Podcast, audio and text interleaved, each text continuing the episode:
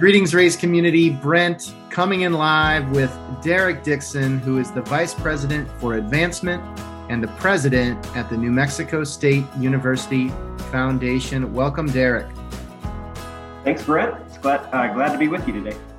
Absolutely. So uh, where are you in the world today? I am in beautiful Las Cruces, New Mexico. We're, uh, we're, we're near El Paso, Texas. Love it. Uh, we are going to make sure to jump into your current role and your career path over time, which is more su- circuitous than many in this sector. And so I'm super excited to um, just learn a little bit about what led you down this path. But I have really enjoyed getting to understand uh, the, the educational path of our guests. And you've heard a bunch of episodes. You've probably heard this question, but I want to go back in time to junior year of high school. Who was that, Derek, uh, and what inspired you to go to New Mexico State University? Wow, we're going in the way back machine now. So I grew up in uh, in eastern New Mexico. I was born in Lubbock, Texas, and uh, and grew up just across the state line in eastern New Mexico. So I went to a really small high school called uh, Texico High School. We uh, had a graduating class of about twenty-eight people. So uh, it was it it was a it was select. I I'll call it. Well, And, and that was in New Mexico or in Texas? Yep. It was in New Mexico, right on the, we had a railroad track and one stoplight that separated us from Farwell, Texas. So the number one question I get, having gone to a high school with roughly sixty graduates in Iowa, is did they have eight-man football? So I don't typically wow. ask that question to anyone else, but what was the deal there? That is a really good question. No, we had we had a full football team. We actually won the state championship my freshman year. And uh, because the school was so small, if you played one sport, you had to play them all. So um, I also played basketball and, and ran track, and I wasn't very good at any of them, but uh, they needed the bodies. As a small small school kid, I can empathize with that, and congrats on the state championship. Never quite got there. So you're um, in eastern New Mexico thinking about college. Was it a no-brainer to go to New Mexico State? Was there Uh, other options as you were thinking through things? You know, I think I probably did send my application to a few places. I remember just on a whim, you know, sending it to, to Harvard and Texas A and M and, you know, just a few schools I'd heard of. You know, growing up in uh, eastern New Mexico, I didn't really know a whole lot uh, outside the area. I'd traveled a little bit at that point, but not much. Um, at this point, I've been to almost fifty different countries, and so it feels like a lot of a lot's passed, a lot of water under the bridge since then. But at that point, my dad and my granddad had both worked for New Mexico State University for a combined uh, about ninety years or so. And uh, so this was this was home for us. I spent a lot of time in the summers doing uh, activities. I was in four H and F F A, and we would do stuff on the New Mexico State University campus and felt very much at home here. And then the decision maker, though, um, I ended up becoming an economist when I went through school. So I guess I was uh, uh, meant to be from high school, was the New Mexico Lottery Scholarship. And it, it actually paid um, most of our costs of attending college. And then I, I got an academic scholarship that paid the rest of it. So got out of school debt free. And that was pretty important to a small town kid with no money. I love it. And it's not, uh, it, it's frankly common for our guests to have some early exposure to philanthropy. And you probably didn't use that word or really understand how it all worked, but, um, or maybe you did. I mean, what was your experience as a scholarship yeah. um, recipient? Did you understand what that meant? Did you feel connected to, to the yeah. support?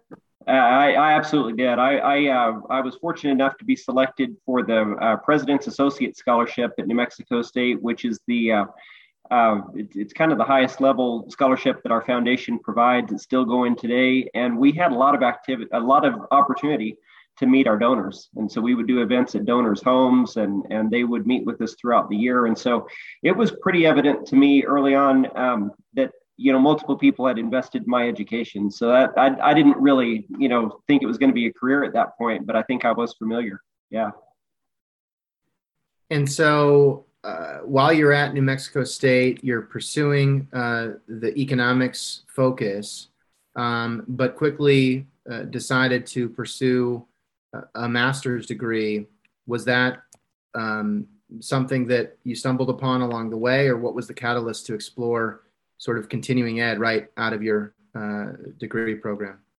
Yeah, my, my wife and I both wanted to get our master's, and uh, and we thought, uh, you know, if we could get into a program that we were interested in, it might be easier just to go and do that uh, rather than going out and working and trying to come back to school. And uh, so we were both accepted to some programs, uh, different places, but Texas A and M was the only place that we could both be in the same school at the same time. And uh, so we we went from New Mexico State to Texas A and M. We didn't even have to change our Our, our colors or our mascot. They're both the Aggies, both uh, both maroon, and uh, so we just went down the road a little ways and did our master's, and it was it, it was great. It allowed us to uh, uh, to get that chapter of our lives over with before we went out and started working for a living.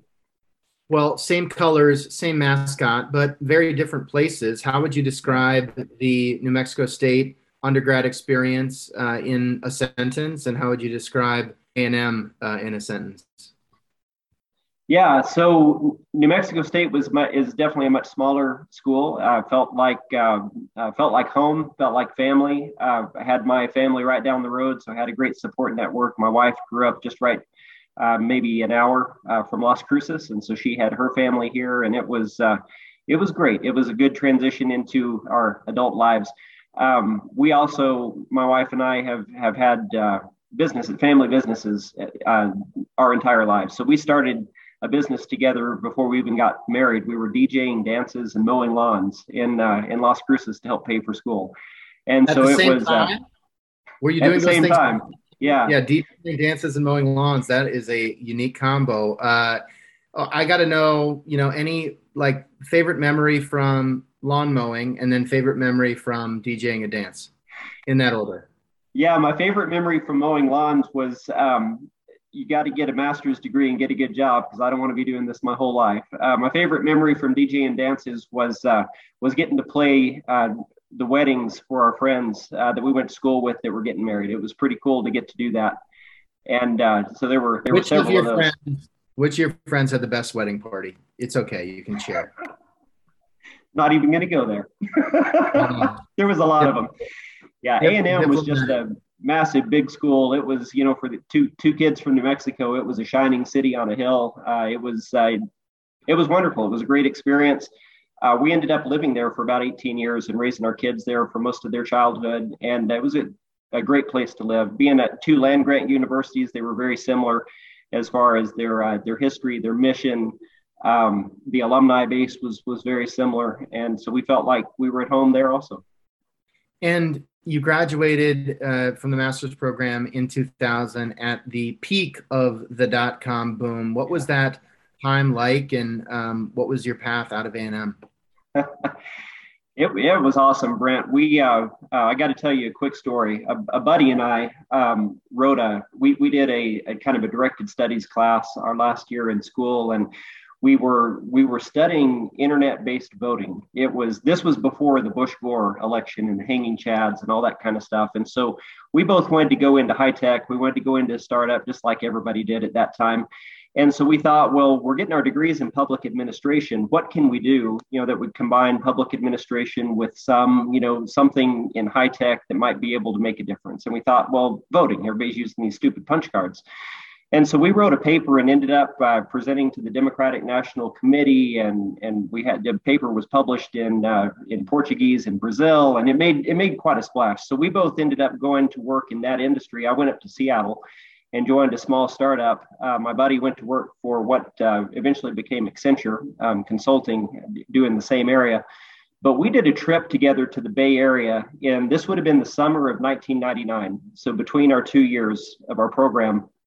And I remember we were out there interviewing for jobs, and we had, uh, you know, we had some good interviews. We were going to be the next tech moguls, right? So I remember going into this converted uh, shopping center, and uh, we walked into this place, and my my buddy had a friend from high school that worked there. She was, I think, the sixteenth hire or something like that. And we walked in, we thought, this is pretty cool. Everybody's got these cots around, they're sleeping under their desk. The deli section over in the corner has a has a chef cooking meals for them, and And so we met and we did our thing. And I remember walking out the door and we looked at each other. We're like, that was pretty cool, but this place will never make it. It's a search engine. I mean, you know, how's a search engine going to make any money? It was Google, and they had maybe one hundred twenty employees at that time. So I don't have the best decision making in, in, in the world, but that's, you know, that's what led me here. It's incredible. It's, I mean, to think about having a window into something, you know, in a firsthand capacity. Uh, but look, there were a lot of really smart people who agreed exactly with your assessment. And that's part of what makes this uh, also so exciting. Um, but ultimately, it was the tech path that you uh, pursued. And, uh, you know, timing matters. And it was an interesting time.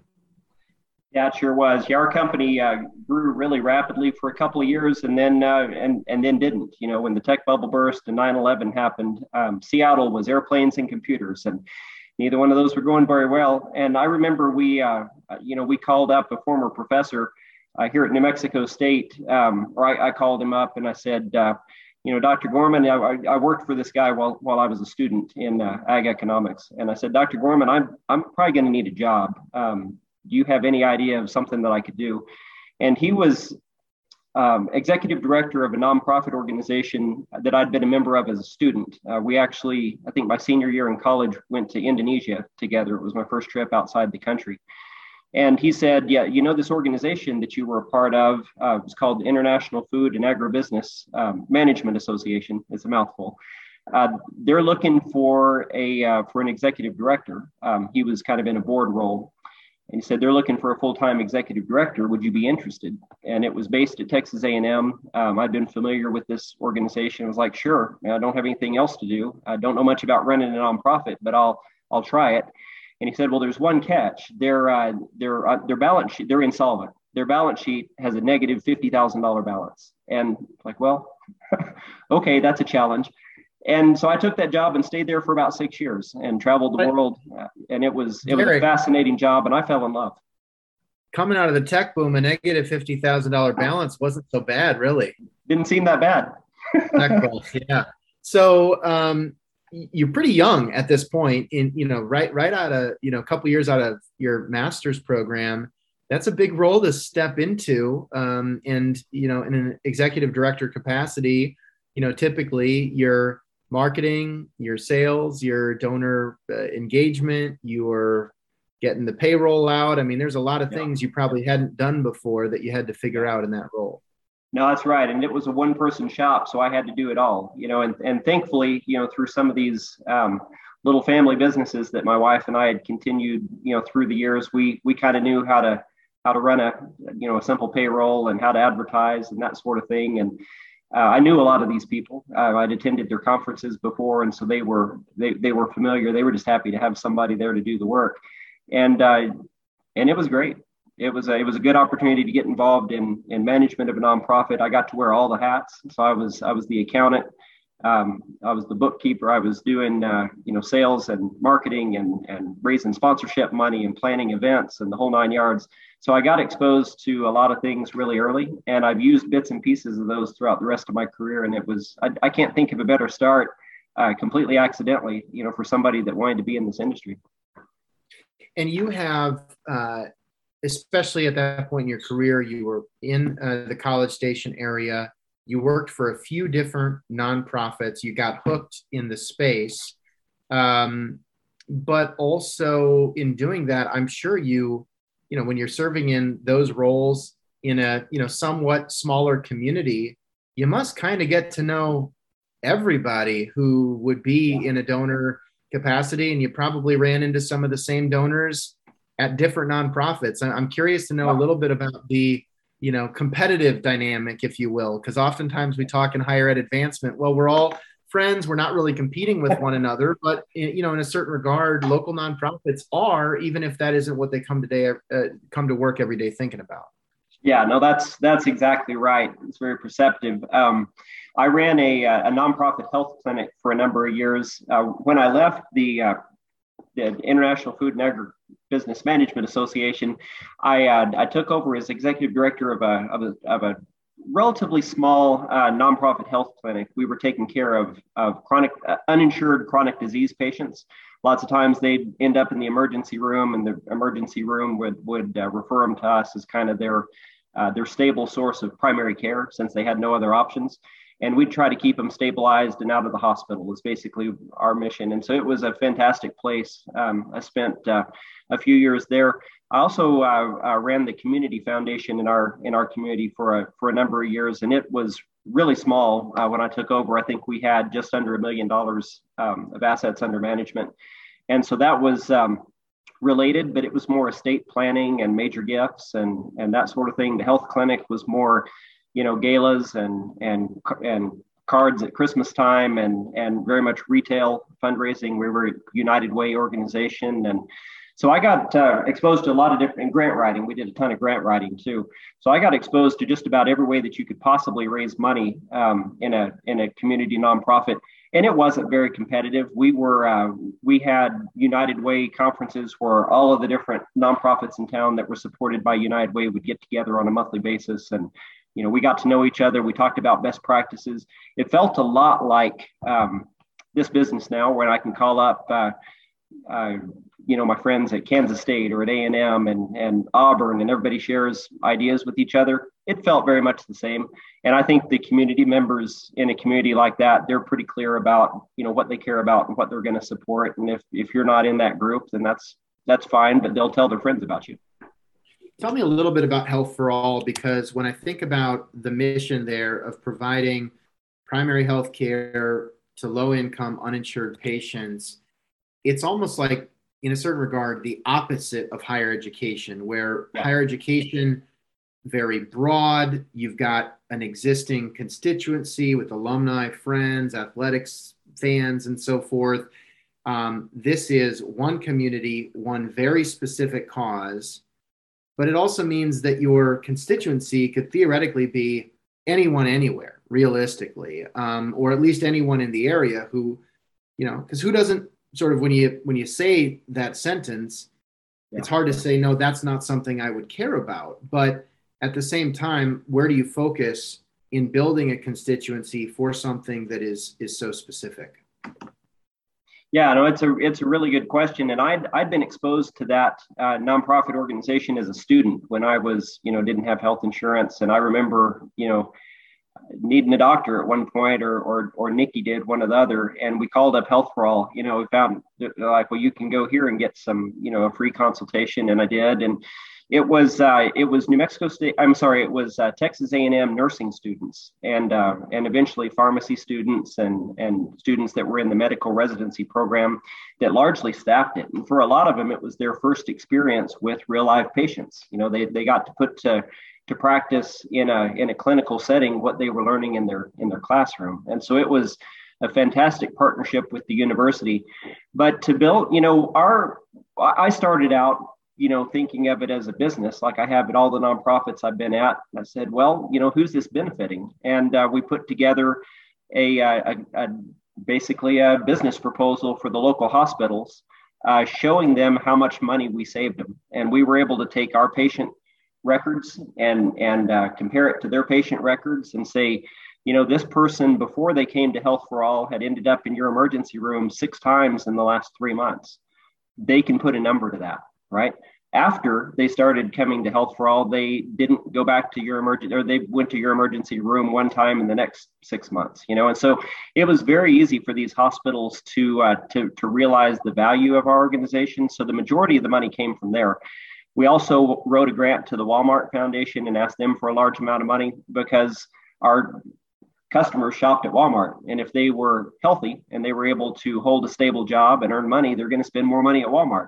So I, I approached it from a from a business standpoint, and I went out and made business deals with major uh, local foundations and, and and businesses that could see a reason uh, from a profit and loss standpoint to support to support our organization. And then we did all the retail stuff. We came up with really fun fundraising events, and we did uh, really creative direct mail stuff. And and that that's kind of how we went about our business. We I, I hired students from uh, from Texas A and M to write grants for me, and they'd come in in the summer, and I think we'd crank out seventy or eighty grants uh, requests to foundations over the summer. So we were scrappy. So during this entire period, your connection to A and M remained strong, given that you're both in the community and I'm sure constantly interfacing with different members uh, of the community who work uh, on campus. Uh, but ultimately, going and, and uh, stepping up to do development at A and M um, as part of a large organization that's incredibly successful and mature is sort of the opposite of super scrappy, you know, executive director kind of having to do it all. So was that a tough decision? Was it just a, a stage of life thing? I mean, what what what what do you reflect on as you made that choice and uh, during that experience? No, man, it was uh, it was it it was not a hard decision at the time. Uh, let me back up just a second. I, I was running the community foundation first. When I left the university, the nonprofit, I, I went and I took over as president of the local community foundation. I took that job about two months before Lehman Brothers failed. And that set off the whole, you know, meltdown in two thousand eight, two thousand nine. Uh, my wife and I at that point, uh, brilliant timing once again, uh, we're in the middle of a real estate development with with some friends, and so we uh you know it's a bad time to be in the housing business uh, with the housing boom crashing down. And so we were doing that um, on the side. I was running the community foundation, and we went into what we called sustainability mode, which meant I went twenty-five percent with the community foundation, trying to keep the wheels on but help it survive, because we didn't know how long this thing was going to last. And one of my board members was also a board member at Health for All, so she got me the job there. So I was working both, I was running both of these nonprofits at the same time for about three years. And so reporting to two different boards, trying to cut, I, we, all, we also had a business cutting trees. So I, we started this tree removal business, and I was hiring firefighters and E M Ts to cut trees. So in the evening after work, I'd go out and do sales and, you know, for the tree business. So when I got the call from A and M, um, it was like a lifeline. I'd, I'd been burning the candle at both ends and in the middle, you know, for several years, just trying to keep my, you know, keep my family fed and, and keep the wheels on, on these two nonprofits. And so when I got the call from A and M, I was like, you mean I can come and just raise money? I can come and just work in the College of Engineering and travel and meet donors and raise money. And I don't have to report to boards, and I don't have to do bookkeeping. And I can, you know, and so, yeah, it was the best decision I ever made. And I didn't know at the time that it would turn out to be a career. Um, and it hasn't been that long ago. This was probably in, uh, you know, two thousand nine or so, I believe. Uh, no, it was in two thousand twelve. It wasn't that long ago that I entered higher education fundraising. But having all those experiences from the past, I think, uh, really kind of opened up the world, and it gave me an opportunity to uh, to go from just being a fundraiser to having some management opportunities, and and now do this. Well, I'm not sure when to to talk about this. Maybe now is the time. You've you've already hinted at it, but um, you know, ultimately, exec director roles, you know, two of them at the same time, and you've got multiple side hustles before they call them side hustles. Um, you weren't afraid to take on a challenge, that's for sure. But when you think about, um, I, I, I am curious a little bit just to, uh, you know, w- as it relates to some of the entrepreneurial endeavors you've you've done on the side with your wife or friends and others. Um, how do you, you know, h- how do you think about that as being maybe a helpful part of your skill set as you've settled into development leadership roles? Well, I think uh, I think it helped a lot understanding how business works, how private business works, and you know you know this when you have people relying on you for you know for their uh, for their income and to feed their family and and and pay for their mortgage and all that kind of stuff. It's a different level of of responsibility, and so I think you know in every role that I've taken on, when I have people that rely on me in that way, I want to make sure that the business works and that the business part of the nonprofit is sustainable. Uh, I've always kind of used the saying, you know, no, no money, no mission. If we don't, you know, if we can't pay the bills, if we're not profitable as a nonprofit, uh, you know, we're not sustainable over the long run, and we certainly can't. Uh, we we certainly can't scale and grow uh, the way that most organizations want to do over time. And so I've I've approached every one of these roles from very much a, a business standpoint. I want to understand the financials. I want to know how the accounting systems work. I want to make sure that our, our P and L statement is is healthy and and you know cut expenses if we need to. Um, want to make sure that our balance sheet looks good. And so I kind of approach it as a business, um, uh, you know, from a business standpoint. And then the fundraising stuff is just what's fun, you know, getting to travel and meet with donors and, and ask for gifts and, and match up, you know, passions with needs. And that's the, that's the gravy on top. Now, you've done fundraising in the uh, nonprofit context, but when you think about some of the donor relationships that you built at A and M, or maybe some of the gifts that you were involved with, where you really got to see it from um, initiation through close, do any specific gifts stand out as being um, uh, just moments you really uh, value? Yeah, I mean, one that I always think back on, it was uh, it, it was awesome because it was my very first gift, uh, fundraising in in, a, in the higher ed space. And I was walking down the hall one day. I was I was assigned to the College of Engineering, and uh, and our our shop was divided out by departments. So I was given responsibility for a couple of departments. And I think that day I was in the nuclear engineering department, and I had an office there. And I was walking down the hall, and one of the staff members stepped out and said, "Hey," and and she said, "Aren't you the new development guy?" I'm like, "Yeah." This was maybe my first week. And she said, "I want to start a scholarship. Can you help me with that?" And uh, I was like, "Yeah, I think I can. Um, I'll, I may have to ask some questions of, of some of my colleagues, but I think I can." And this lady had been a uh, a, a student counselor, you know, uh, advisor for students for her career. And uh, so she had helped select scholarship awardees, and and she had uh, helped counsel these students to keep their G P A up, to keep their scholarship, all, all this kind of stuff. So she knew exactly what she wanted to do, but she wanted her own scholarship, and that was just a, a dream of hers. Um, she had some, uh, uh, had finally put together the money to be able to fund it, and um, it, you know, it was a twenty-five thousand dollars endowed scholarship. It's one of those that, you know, you do on a weekly basis anymore, but uh, boy, it was impactful for me. And I know it made it, it, it, it probably still to this day, she, she loves that scholarship, I'm sure. Well, I, I doubt all the gifts come in that easy where they chase you down and say, "Hey, where can I uh, send the money?" Not very often. Love it.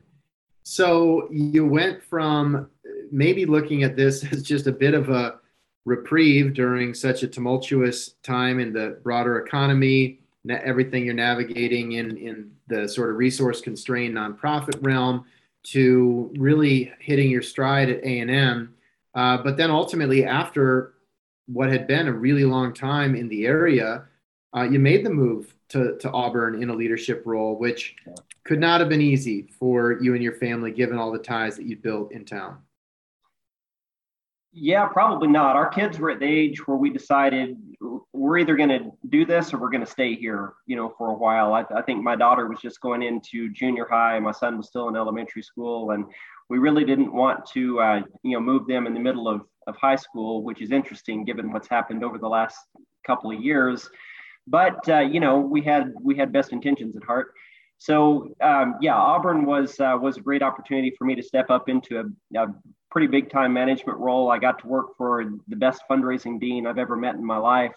I got, got to work with Jane Parker, who I, I'm pretty sure you you know from Auburn. I have a, a really good team there. Um, the, the engineering team that I got to manage is amazing. It's the best group of it. They're awesome, and uh, best group of fundraisers that I've ever worked with. And they um, they taught me a lot. Um, it was a it was a great opportunity. Uh, we raised a lot of money. We had a lot of fun. I met a lot of really great people up there, and uh, it was it was definitely hard. It was as hard to leave Auburn as it was to leave A and M. For the kids, it was it was fine. They were they they learned some resilience. I think we funded a scholarship at Auburn, and we met our scholarship student at a at a at a banquet one night, and my daughter was sitting next to her, and this uh, student, I think she'd moved to Auburn from Dallas, and so she was on our on our scholarship, and she turns to my daughter and says, "You're really lucky." And you know, my daughter is still in this sulking mood about having to leave all her friends and start over. And she's like, "What are you talking about?" She said, "Well, you've already done it. You've proven to yourself that you can, you can move and you can start over. College is, is going to be so easy for you, you know?" And she talked about how it wasn't that way for her. And it's, uh, it was one of those moments that I was like, all right, maybe this will turn out okay, you know? Yeah. I mean, it's really neat to yeah. see the impact of, of, of your gift, but also working in that capacity and being able to share a window, yeah. um, you know, into that world for your daughter. I mean, that's, yeah. that's huge. And, you know, when you think about Auburn, obviously an incredibly passionate community. Um, it's just amazing to to get exposure to that world, just, you know, like A and M in a different capacity. But um, any like peak moments when you think about the the time at Auburn?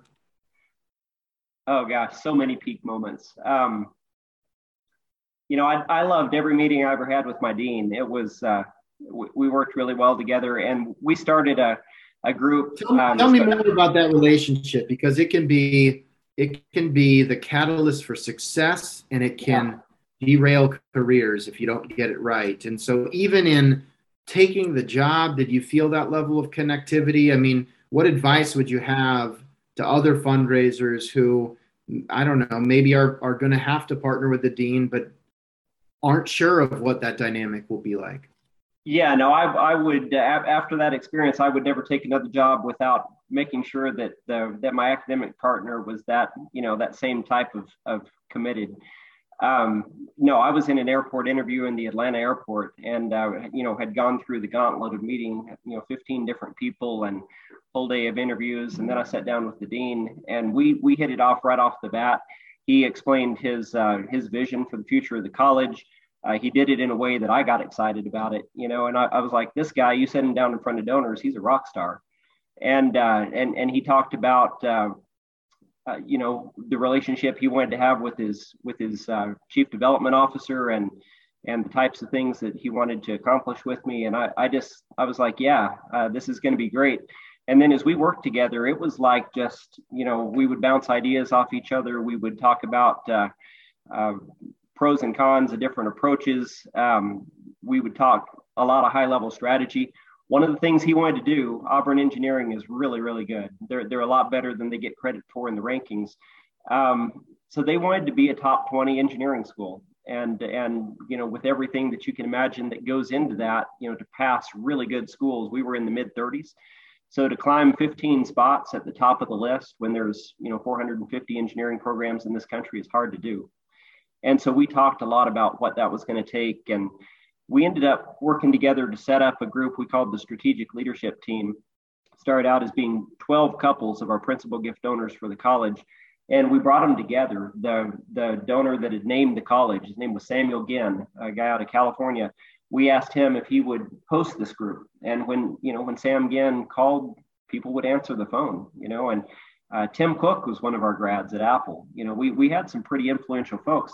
I, I was going to ask if you got to tell Tim Cook your your Google story or not. I don't think I shared that one with him, but I did have to borrow an Apple Watch from a friend when I went out to visit him the first time. So now I've got my own. So, yeah, but we put this group, this strategic leadership team together, and this group of twelve people um, over the time that I was there gave almost one hundred million dollars uh, to, to seed what was kind of an interim campaign to raise uh, to raise some money to try to become a top twenty engineering program. And uh, that was that was just a heck of a lot of fun. We got to basically plan our own little campaign. We were outside of Auburn's uh, comprehensive campaign. It had ended at that point. And we're given a lot of latitude to be creative and uh, and go out and do some really, really cool stuff. And some of those donors, they'll be they'll be friends for life. That's super neat. And I'm sure it's a chance to reconnect with your uh... tech roots, as, as you were saying. Yeah.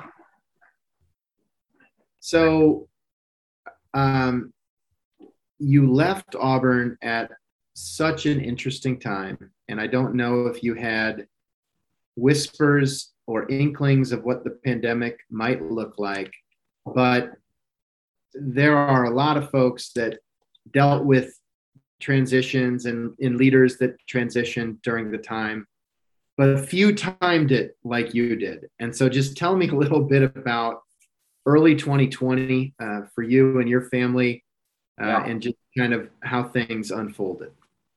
Yeah, no, it was crazy. I'd been interviewing for a little while. I I got a I got a call uh, from a from a school that was really interesting to me from a kind of a personal historical standpoint back in October of of uh, twenty nineteen. And so I kind of started interviewing. I let my my dean and and uh, and Jane and some others know that I was I was going through this process. I'd been offered, you know, the opportunity to interview for a position that that would be really hard for me to to turn down. They were great mentors and and friends at that time. And so I was going through that process. And in um, in December, January, uh, you know, twenty, uh, twenty nineteen, January twenty twenty, um, these two things kind of dovetailed. The New Mexico State University position came up right at the end of this process. So I was thinking, I was thinking I was going to Boston, right? And our family had done a family trip up there. We were, we were prepared to make this move to the Northeast.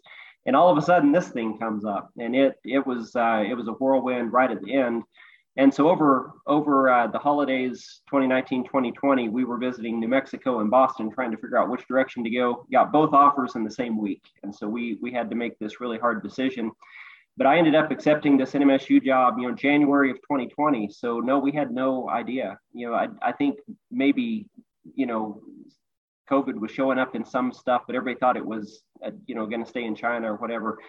My daughter and I went on a trip to Africa together in February, and it and on our way back, I remember there were thermal scanners in the airport where they were, you know, scanning the whole crowd and seeing if anybody popped up looking like they had a fever. Um, but it still wasn't really real. You know, we didn't think this was going to impact things. But my first day here at N M S U was April first. So it was in full swing. We'd already uh, made the decision as a as a university to go remote, and so I came here um, fully remote in April of twenty twenty. I didn't meet any of my staff in person for a long time. So it was it was onboarding and managing via uh, via Zoom. Um, thank God Zoom existed, right? I mean, that was the, the technology that existed at the time. At least made it possible. And I'm I'm still uh, we're we're back in person now, but I'm I'm still meeting people for the first time in person. It was quite a ride. Derek, I want to dive into your reflections and lessons learned over the last year, but you did mention that you were in Africa um, right prior to the pandemic, and I know you've done some really important work there. You also mentioned that you've now uh, gone from uh, very humble beginnings to traveling to over fifty countries, and so I'd love to just talk a little bit about the global perspective that you've uh, developed. Yeah, so travel's always kind of been a passion of mine. And when I was with the tech company up in Seattle, we were doing voting technology. It was the first generation of the software that now runs the computerized election systems that most of us vote on. So this was this was really early. And um, one of our board members was director of uh, uh, the of elections for Washington State, and another board member was Secretary of State for Washington State. So these guys ran the elections uh, up there in Washington. And uh, the one that was director of elections, he said, "You know, I'd, I'm a uh, election supervisor, and election monitor for the U S State Department. They send us to uh, to countries around the world, mostly former Soviet countries." And we go over and help them with their elections. And he said, you might want to sign up for that. It'd give you a good perspective on how this business is done in the rest of the world. So I signed up, and I've been doing that now for uh, about twenty years, gone um, all over the world, most of the uh, the stands uh, uh, and a lot of the uh, Kosovo, um, Belarus, you know, a lot of the former Soviet countries is where I travel to, but I go over and do election monitoring and supervision for the uh, organization for Um, security and cooperation in Europe, and uh, and we're State Department uh, seconded employees while we're over there, and it's just a fascinating experience, a great way to travel the world, and and so I kind of had a passion for that. We were any, in College uh, Station. Uh, yeah, I was going to say, any crazy experiences that you can share uh, uh, from those journeys, or just smooth sailing through all the stands? Yeah, so I was in uh, in Kosovo for their first election as a as an independent country. Um, that was interesting. I had to travel with a uh, with the German military unit. We had to get trained on on landmine safety, and uh, and I remember that it was a local election, so mayors and councils and that sort of thing. And there was a lot of assassinations going on. It was basically, you know, the last person left alive is going to, you know, run the place. Uh, so it was it it was a little hairy. It it was still, you know, more or less kind of a war zone over there at the time. And um, so, you know, that one was interesting. I was in uh, uh, Ukraine for the Orange Revolution, uh, which was, it felt like a pivotal moment in history. Uh, so, you know, some of those some of those things will stick with me for a long time. And I've I've met, when when you're doing this, they partner you up with another election monitor from a different country, and you spend about ten days together. Uh, you also have a driver and interpreter that are that are locals, and a lot of those folks that were my partners will be, you know, again, friends for life. It's uh, it, it, it's quite an experience. Wow, thank you for sharing. I, I didn't um, have any appreciation for all of that work, and um, it's interesting because you know technology and and uh, the impact uh, on society uh, stands out as being something you were interested in early on, and I know you still share that interest. And I know you mentioned already, but um, you've basically been you know one of the leaders who's had to start and build uh, your relationships from Zoom for the most part. And uh, obviously that's evolved here uh, over the last few months, but um, what was that like? And, uh, you know, what were the highlights and the challenges of maybe those first six months or so? Well, it wasn't too bad, actually. I, I was amazed how um, adaptable uh, the staff was. And I, I think we saw this everywhere. Even before I left Auburn, they were starting to kind of shut down. I remember over spring break of twenty twenty, you know, we we went on a cruise. You know, when we left, they were still saying, well, you know, we're not going to give you a refund. It's a personal decision. And by the time we got back, like we were probably the last ship to, to get to get to unload people, you know, when we got. So it was that week that the world changed. And um, and I remember coming back from spring break, and Auburn never did go back to school. It was it was remote. And I I was in a college of engineering. It's hard to teach engineering remote. It's a very hands-on, lab-based um, uh, curriculum. And they basically, over a couple of week period, literally redefined how they teach engineering to kids, you know, and they did it very successfully. And I remember thinking at the time, we have just leaped fifteen, twenty years into the future overnight. Everything is different and it'll never be the same again. And, um, and I know when I got to N M S U, they had sent everybody home. We didn't even have laptops for everybody. Most people were on um, obsolete desktop computers, right? And so one of the first things we did was invested in about thirty laptops and, you know, and, and invested in some webcams and other technology. We we hadn't converted to the cloud, so we started that process. We, uh, we just started investing in a lot of time and energy into this remote thing because we didn't know how long it was going to last. But everybody dived in, you know, and everybody was uh, was productive. Um, we We just kind of started out doing staff meetings on Zoom, and and uh, I don't think it took that long before it kind of felt normal, you know. Yeah, it's uh, I think the resiliency and adaptability uh, we all uh, experience that, and yeah, it's amazing when you're forced, right? If, if you're not forced to change, you don't. When you're forced to change, it's amazing how much change can occur. And Yeah. Um, at the same time, you had a comment in your questionnaire that I love to talk about because it hasn't come up very often. You said, I think augmented reality will rock our world and change the industry forever. I totally agree, but I also feel like re- like augmented reality missed its moment because we it's been worked on and talked about for so long. Yeah. But the Zoom experience you and I are having right now is not that different than the Zoom experience we could have had seven years ago if we'd wanted to. Yeah, no, you're right. I mean, we've been talking about it for a long time. I remember as a four H kid in middle school or, you know, early high school, I did a speech on virtual reality. And this this kid named Jaron Lanier, who was a student at New Mexico State University, ended up being a pioneer in virtual reality. And I I wrote a, you know, gave a speech in a competition on this thing. And here we are, you know, all these years later, and it hadn't come across, you know, hadn't come along that well, but you you look at the work that uh, you know Facebook and others are starting to kind of publish with with augmented reality. It reminds me of the early, like, I'm not sure how old you are, but I grew up when we had the uh, um, the Atari, right, and the first Nintendo and you know, yep. Tecmo Bowl, all that kind of stuff.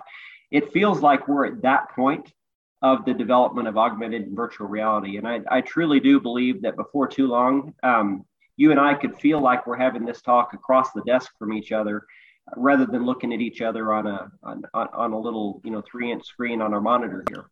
I, I couldn't agree more, and you're making me think back. I'm pretty sure that roughly thirty years ago, Nintendo actually had some sort of headset where it was sort of like the first yeah. Oculus or something, and you know here we are, and we're still kind of waiting. It's like that and the hoverboard, but I think we're getting closer yeah. on.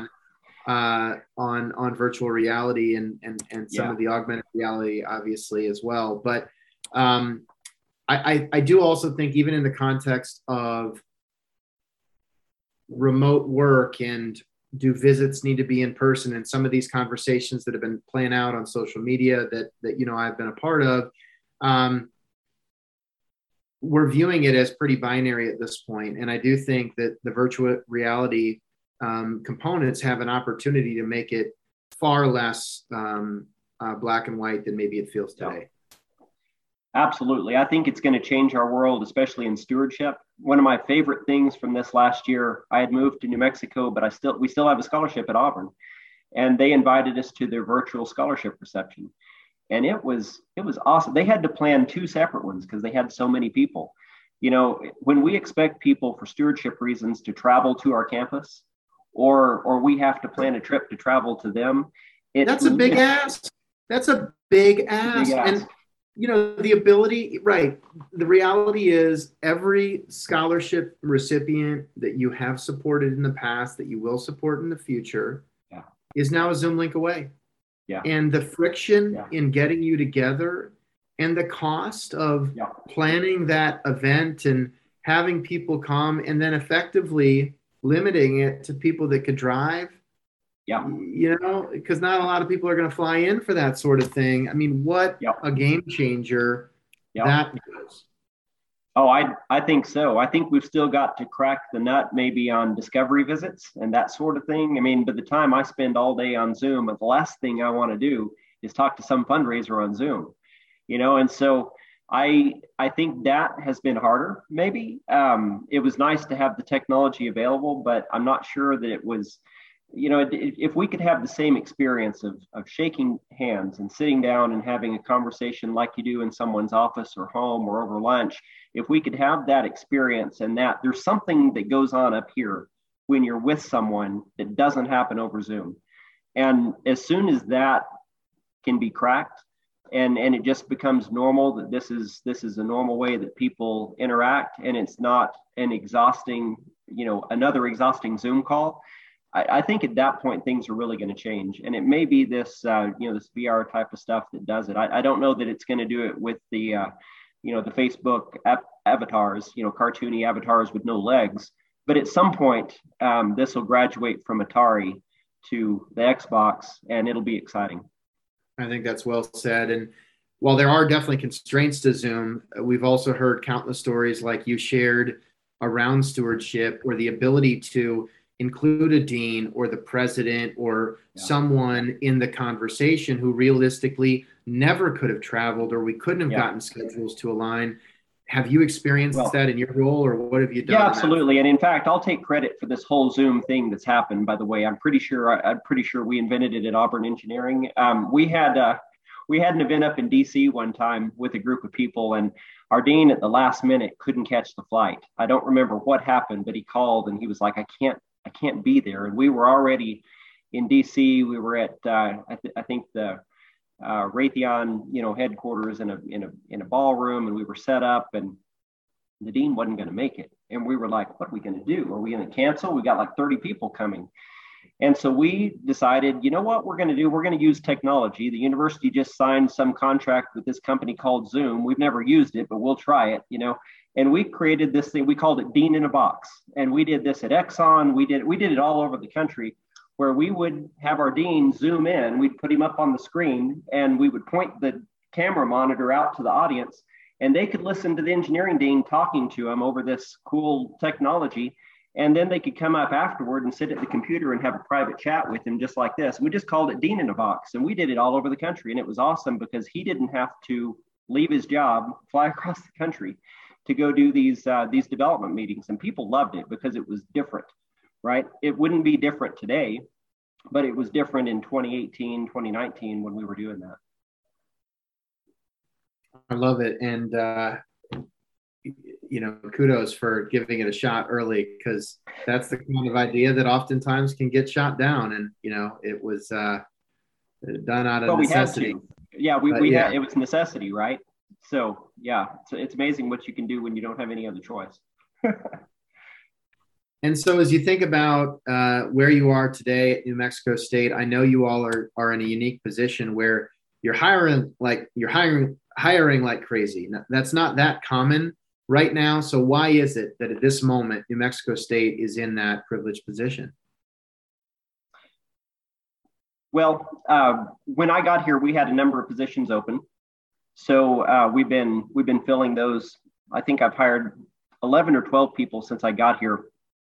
Um, maybe only two or three of them have I actually been able to meet before we, you know, kind of virtually shook hands over Zoom. It's been it's been remote hiring. Um, we've even hired a couple of people that didn't live here, that lived in in Albuquerque or, or other places.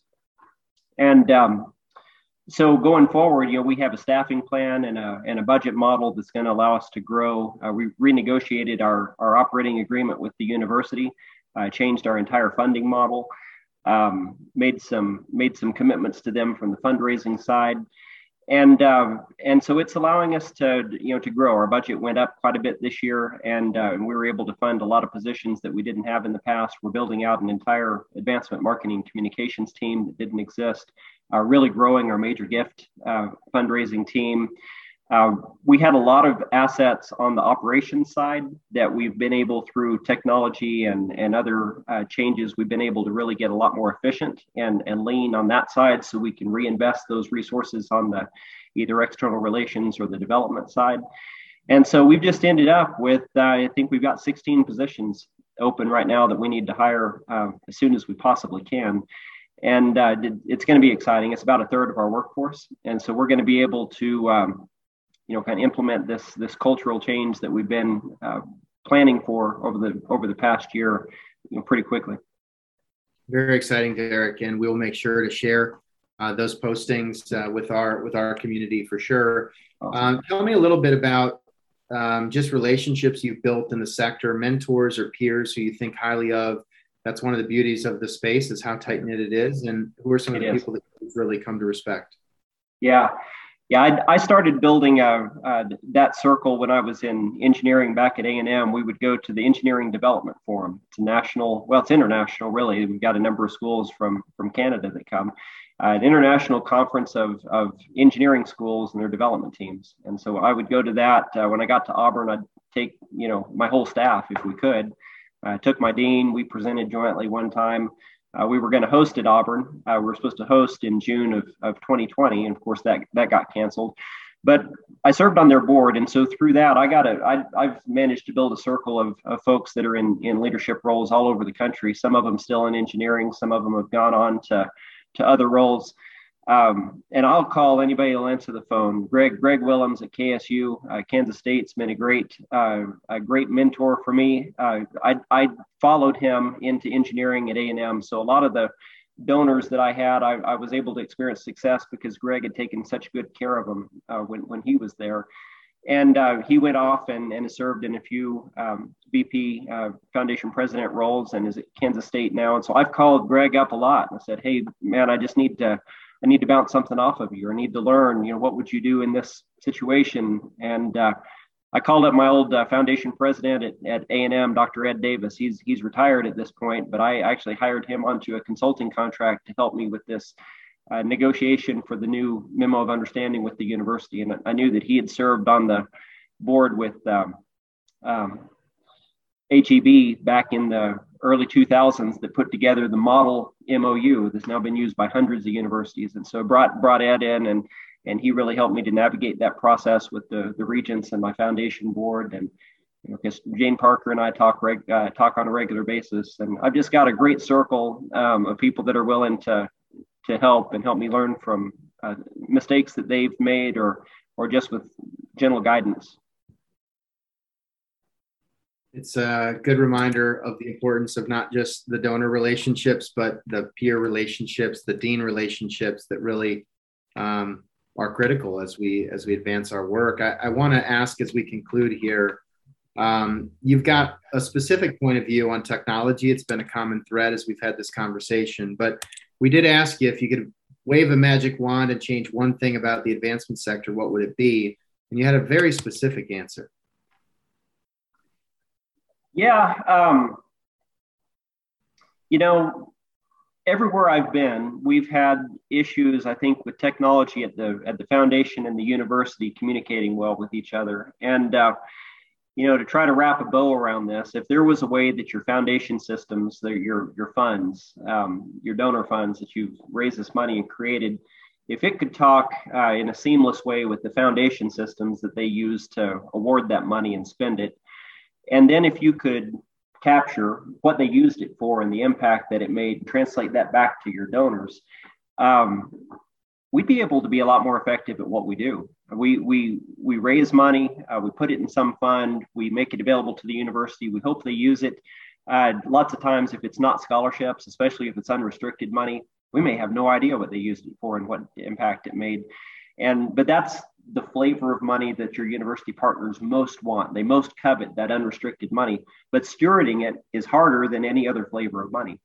And so, you know, that's something that's been a bit of a passion for me. We've got a, a little kernel of a home-built software system here at N M S U that I think has some promise, you know, to maybe for the first time uh, with my peer group that I talk to, you know, try to try to crack that particular problem. I know some universities have built their own kind of home-baked system, but there's not anything commercially that we've found that solves this problem. And so that, you know, that, that's that's kind of got my entrepreneurial juices uh, flowing a little bit. And uh, I think it could be uh, uh, a big benefit for this industry if we could figure out how to do it and have all these various systems talking to each other and use the money for what you raised it for, and then communicate that benefit, uh, that impact that it made back to the donor. Seems simple. Seems like it should exist. I have no doubt we will discuss it again in the future, uh, Derek. And I just want to say thank you for taking time out of your schedule. And uh, on the spectrum of Zoom calls, I really enjoyed this one. And uh, I know that our audience will enjoy getting a window into your world and your journey. Uh, any closing thoughts as uh, we wrap up today? I appreciate the opportunity. I've enjoyed this podcast. I listen to it on a regular basis when I'm out jogging, and it's uh, uh, it's it's a great thing you're doing here. You've got a great company, and I appreciate the opportunity. Thanks, Derek. Uh, it's a great community. We're glad to be a part of it. And so with that, uh, I will let Derek get back to the important work that he's doing at the New Mexico State University Foundation. And with that, Brent here signing off on the RAISE Podcast. Take care, everybody.